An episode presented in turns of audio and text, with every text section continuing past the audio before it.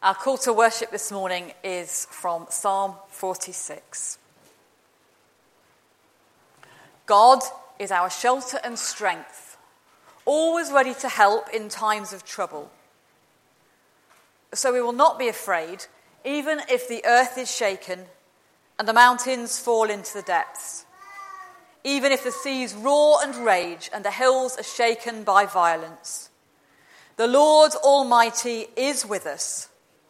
The God of Jacob is our refuge. Our first reading this morning is from Genesis chapter 32, verse 22, and can be found on page 35 of the Old Testament. That same night, Jacob got up, took his two wives, his two concubines, and his eleven children, and crossed the river Jabbok. After he sent them across, he also sent across all that he owned, but he stayed behind alone. Then a man came and wrestled with him until just before daybreak. When the man saw that he was not winning the struggle, he struck Jacob on the hip, and it was thrown out of joint. The man said, Let me go, daylight is coming. I won't unless you bless me, Jacob answered. What is your name? the man asked. Jacob, he answered. The man said, Your name will no longer be Jacob. You have struggled with God and with men, and you have won. So your name will be Israel. Jacob said, Now tell me your name. But he answered, why do you want to know my name?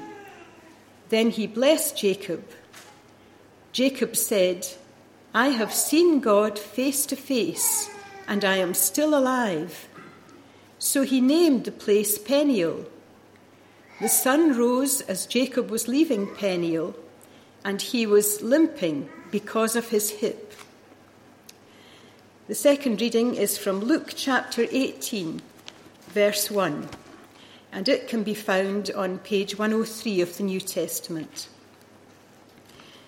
Then Jesus told his disciples a parable to teach them that they should always pray and never become discouraged. In a certain town, there was a judge who neither feared God nor respected people. And there was a widow in that same town who kept coming to him and pleading for her rights, saying, Help me against my opponent. For a long time, the judge refused to act, but at last he said to himself, Even though I don't fear God or respect people, yet because of all the trouble this widow is giving me, I will see to it that she gets her rights. If I don't, she will keep on coming and finally wear me out. And the Lord continued, Listen to what the corrupt judge said. Now, will God not judge in favour of his own people who cry to him day and night for help? Will he be slow to help them? I tell you, he will judge in their favour and do it quickly. But will the Son of Man find faith on earth when he comes? Amen. This is God's word.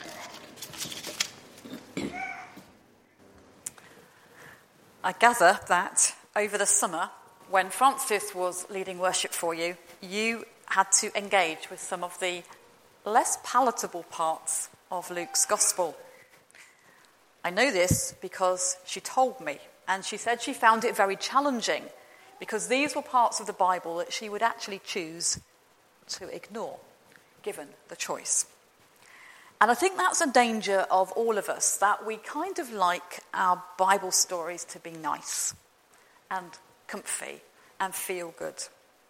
And I understand that, I really do. But if all we ever do is read nice stories that make us feel good, we don't really grow up as Christians. In order to grow and mature in our faith, we have to work with some of the less easy passages of Scripture. As the Apostle Paul might have put it, it can be as if we're happy with baby food rather than wanting to chew on adult meals. If we want to grow with God, we have to put in some hard work rather than just sit back and think, well, I know all that. That's fine. Growing up as Christians isn't easy, but it is the only way that our faith is going to withstand the inevitable disappointments and questions, and yes, even doubts that life can bring our way. Well, it is unless we're prepared to live with a huge disconnection between what we do on Sunday and what goes on the rest of the week. The reality is that bad things happen to good people. People lose their jobs. Children get sick and sometimes they die. Marriages fail. Injuries lead to disfigurement and chronic conditions to debilitating fatigue. Christians suffer from depression. Carefully prayed over and prayed into projects go belly up. And we start to realize that it's not always so simple and it doesn't always work as we perhaps thought it might have done. I wonder, I think I've used this illustration before, in which case I apologise, but I wonder if it's a bit like what my chemistry teachers used to say to us at school. Way back in the day of, days of O levels, or O grades as they would have been here, we were taught all sorts of stuff, a bit like somebody would like us to go back to, but we'll not follow that line of argument. Um, and then when we got to A level, we discovered that what we had been taught at O level was a simplified version that avoided the things that didn't quite fit the theories we'd been taught at O level. And one of our teachers said, Oh, well, that was the O level lie. This is A level now. Suffice it to say that when we went to university, what we had learned at A level was nuanced still further. I think the term lies is unfair.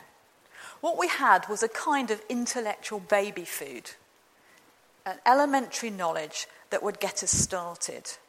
But it wasn't going to sustain us to grow as scientists any more than a rudimentary understanding of languages or history or literature would sustain people growing within those fields.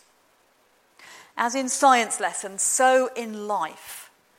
Grown up thinking and grown up believing is not going to be satisfied with simplistic explanations that contradict our experience. So, we've heard three stories this morning two read and one enacted with a little bit of artistic license. No idea whether Jesus snored, but it was good fun, wasn't it? So, we have a picture of uh, Rembrandt's Storm on Galilee. Apparently, that picture has been stolen from wherever it was. So, um, if any of you have got it hidden under your bed, I'm sure the, the gallery would be glad to have it back. It's a story we may have known since childhood, and it's a story that is very neatly resolved, isn't it?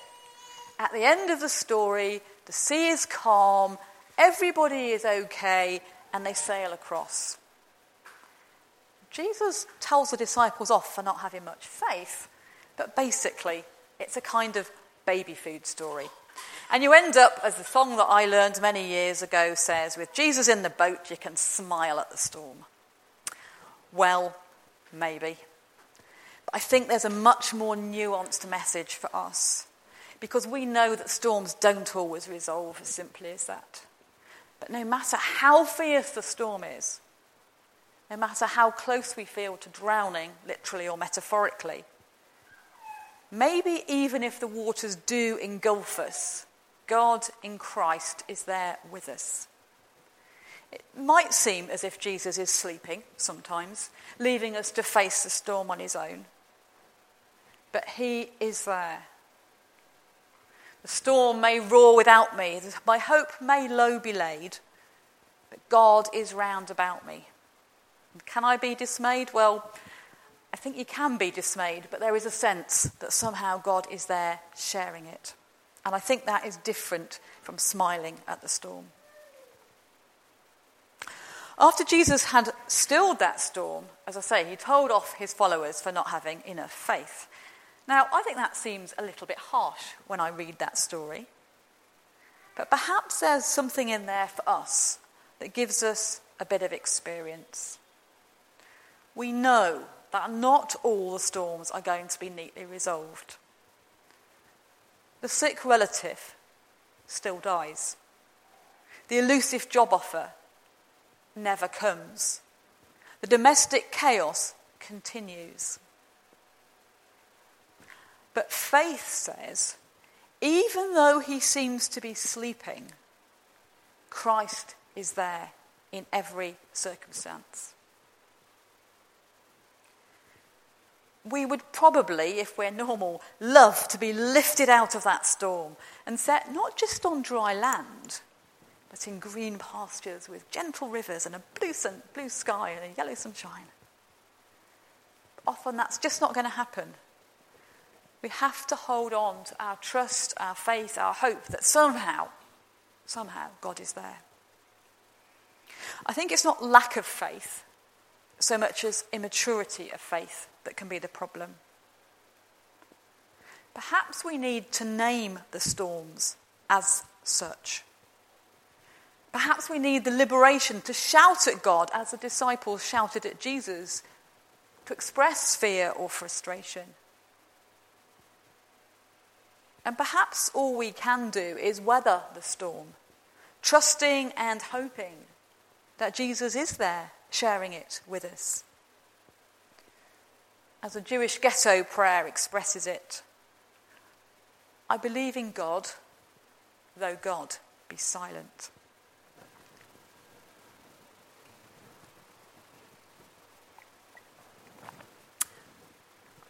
Jacob wrestling with an angel in the picture. It's a strange story, wasn't it, that one we heard this morning? And we only got a very small part of it, so I'm going to give you a bit of context to hopefully make a bit more sense of it. Jacob, as I'm sure you remember, was the deceitful younger twin brother of Esau, who fled having cheated Esau out of his birthright. And now, after a long time in the home of the equally cunning and dishonest Laban, Jacob is going to go home. By now, he's a very wealthy, successful man. Do you listen carefully? Two wives, two concubines, 11 children in that chapter of Genesis. Actually, it was 11 sons and some daughters. Uh, he hadn't had Benjamin yet. He had flocks and he had herds a wealthy, successful man, but a frightened man. Having cheated his younger brother, he was fr- afraid for his life. And he's very busily sending out gifts ahead of him this flock and those herds, and maybe a few servants, and who knows, we'll just send them, maybe send the concubines over, that might do as well. You know, just keep sending people off to try and calm down Esau. There's a lot the Bible doesn't tell us, and sometimes what it doesn't tell us is as important as what it does. As the story unfolds, we begin to discover that in the years about which nobody has told us, the two brothers have grown up and matured. Esau isn't nursing a grudge, he's thrilled to welcome home his estranged twin. And Jacob has grown up. He's come to understand that he can't just be dishonest. So he wants to make amends. He wants to be reconciled with Esau. We join the story the night before the two brothers will meet again. Jacob is anxious and afraid, waiting on the bank of the Jabbok River, and he has this very strange encounter, quite probably in a vision or a dream. We're told that he wrestles with a man all night long, refusing to give in. And when the dawn comes, he demands to know the name of the one with whom he has wrestled. He doesn't get a straight answer to that, does he? But it seems that he has been wrestling with God. His name is changed to Israel or Israel, the L being God and the Isra bit about wrestling or struggling. And he's left with a limp. His hip is out of joint. No idea which one it was. A permanent reminder of the encounter. Wherever he goes now, that limp will remind him of where he has been, of that moment when he wrestled with God. I doubt that many, if any of us, will have had a vision comparable to Jacob's. But that doesn't mean to say we cannot or do not have encounters of every bit as much significance. When we begin in faith, whatever human age that might be, we drink in what we're told, much the way that a baby drinks in milk. But if we're to grow up, if we're going to move beyond being spiritual babies, then we need to move on from simply absorbing what we're told and start to engage seriously with the things of God. This demands both inter- inter- excuse me, this demands intellectual, emotional, and spiritual engagement, which we might term wrestling. If we're going to grow up, we cannot just accept, without thinking about them, the words of any preacher or teacher. Doesn't matter if it's John Stott or Charles Haddon Spurgeon or whoever. We need to mull over what they say to weigh it up in the light of other experiences, other ideas. We can't just go on thinking what we've always thought, refusing to bring it into contact with new things that God might be showing us through science, through the arts, through the media, whatever. Wrestling with theological, ethical, and doctrinal issues is risky. It carries with it a potential of loss of something that is really, really precious to us. But failing to wrestle and trying to protect ourselves actually leaves us with an underdeveloped faith that won't withstand the storms because it's never built up its strength. We can stay safe in our Christian playpens with padded corners and no real dangers. Or we could enter the wrestling ring and flex our spiritual muscles, developing and growing as we do so. Over the years, I have wrestled with many aspects of faith and theology, sometimes ending up back where I started, but with a deeper understanding. At other times, ending up somewhere quite different, but with equal conviction. From believers' baptism to human sexuality, from models of atonement to medical ethics, from Christian perspectives on war to church membership, and so on and so on. All of this has left me with my own metaphorical limp. There are consequences to the wrestling, scars to remind me of where I've been. It is costly and it is scary. But if we want to grow up, then wrestling with God, or at least with the things of God in all their complexity and diversity, has to be part of our experience.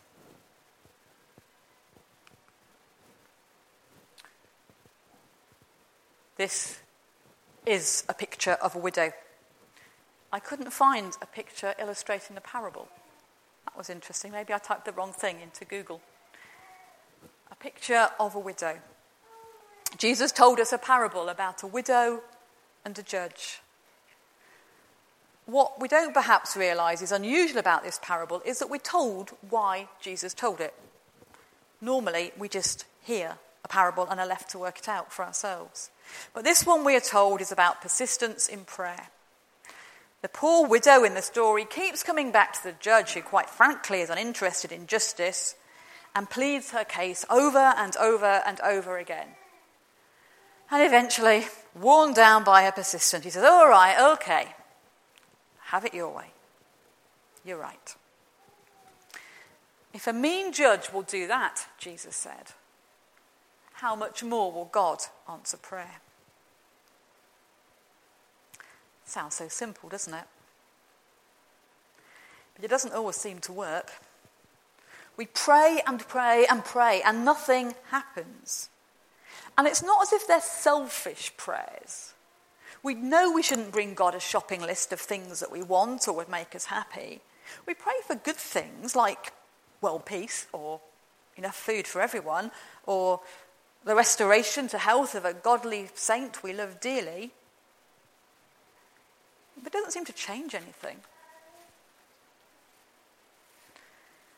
Sometimes devout and godly people will tell us we need more faith, or that we have some unconfessed sin that is blocking our prayers. So we confess everything we can think of, and a few more just in case. And we pray longer and harder, and we assure God very firmly that we do believe. And still it seems that God is silent, or maybe not even listening. So perhaps we give up on praying because we think it's pointless. Or perhaps our prayers just become routine repetitions we no longer think about. Or maybe we allow the experience to help us grow. This short parable and ex- explanation has a lot to say.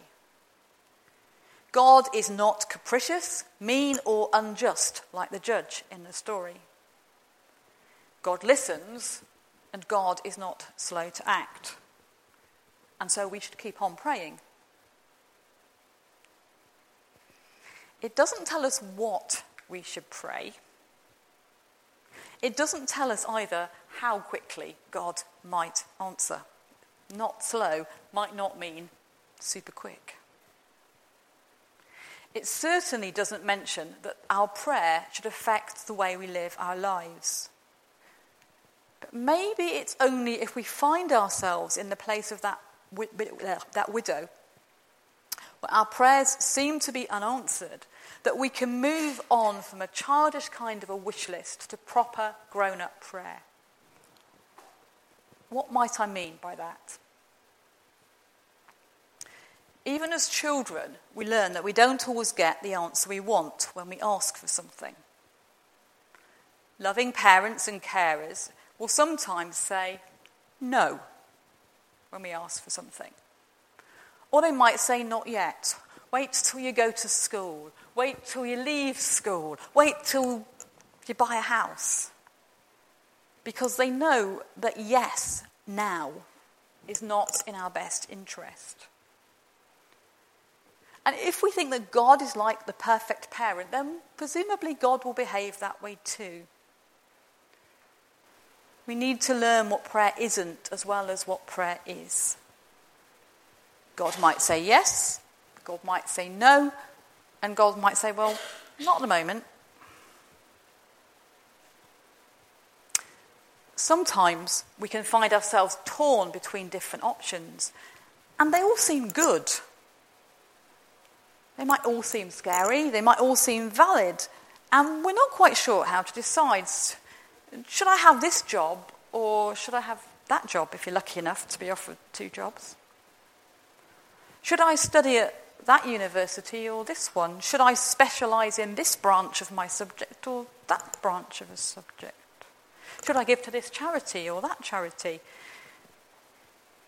And the wise friend will probably say, Well, you know what? It's up to you. Either would be good, any of them would be good. Sometimes I think God says that too. Should I work in this hospital or that hospital? Well, actually, I can use you in either hospital.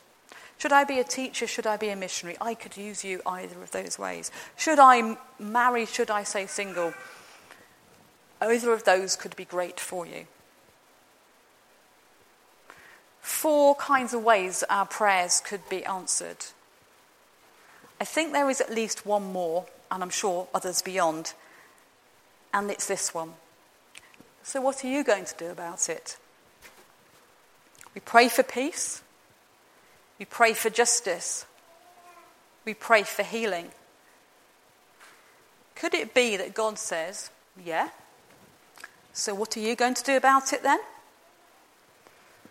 God hears. God listens. God answers. But what about us? Do we hear or listen or respond? The parable is to teach us about persistence in prayer And that's much more than just a reminder to keep on praying. I think it hints, up, hints at growing up in how we pray, moving from juvenile to mature understandings. Allow prayer to shape our everyday lives to the extent, maybe, as some monastic people have said, that the whole of our lives become a prayer. I'm led to believe there are some religious people, monks and nuns, who don't pray so much with words because their whole lives have become an act of prayer. Three stories then that we can hear and enjoy, and just that's enough. Or we can hear them in a way that allows us to be challenged, to think afresh about our faith. Persistence in prayer, tenacity in wrestling with the things of God steadfastly trusting that God is present within the storms, even when it feels otherwise. Each of these has potential to help us grow in understanding our faith. And so, permanently cha- changed by our encounters, we limp and we nag our way into a future we cannot see as we play our part in building the kingdom of God's shalom as promised by Jesus Christ. Amen. Now we bring our prayers for others and for ourselves. Let us pray. O God our Father, we come before you now to bring our prayers for others and for ourselves. The busyness of our everyday world distracts us, and we would seek to gather our thoughts now as we come before you. For so many of us, life can be a struggle. We struggle to maintain our standard of living. We struggle with doubts and fears about our health. We struggle with all sorts of issues and tensions that arise from the pace of life and the pressures upon us. And many of us, and for many of us, we struggle with our faith and our lack of trust in the midst of life's challenges and trials.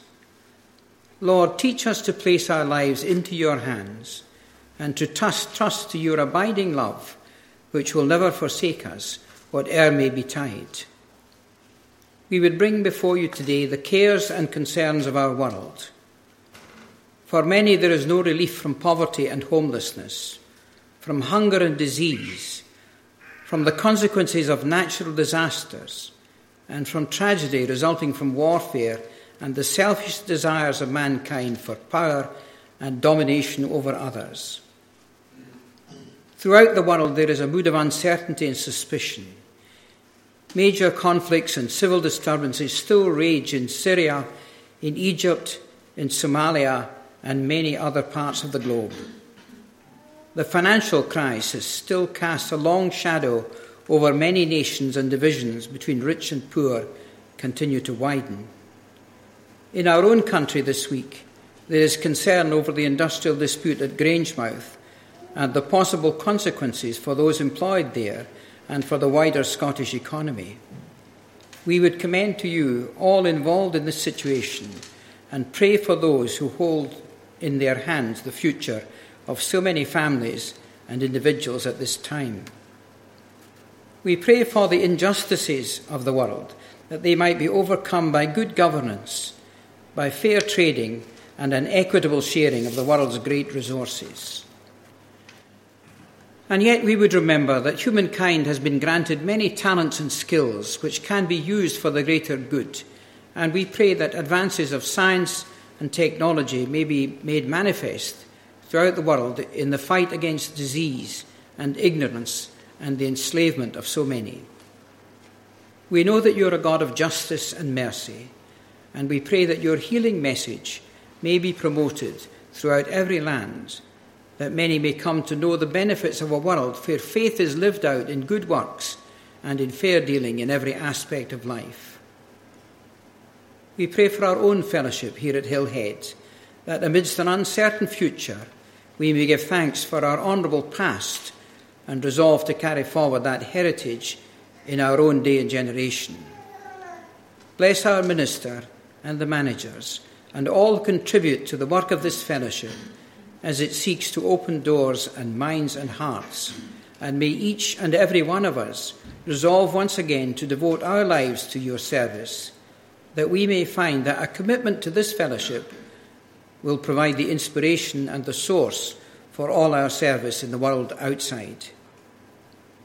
And so, dear Lord, we pray that as you have come amongst us once again, in the quietness of worship, in our meditations and prayers, in our response to the preaching of your word, and in a quickening of our resolve to serve you more nearly, we may seek to uphold that faith here in this place, that all who come within its, its doors may grow with God as they journey onwards day by day. Hear our prayers and let our cry come unto you, for we ask it all in Jesus' name and for his sake. Amen. God of Jacob, God of the nameless widow, God of the flawed and frightened disciples, you have blessed us with minds to think and hearts to love, and in this time have offered us new understandings to shape our lives of faith. So help us to go from here to share in our daily living the hope we have in Christ. Thank you.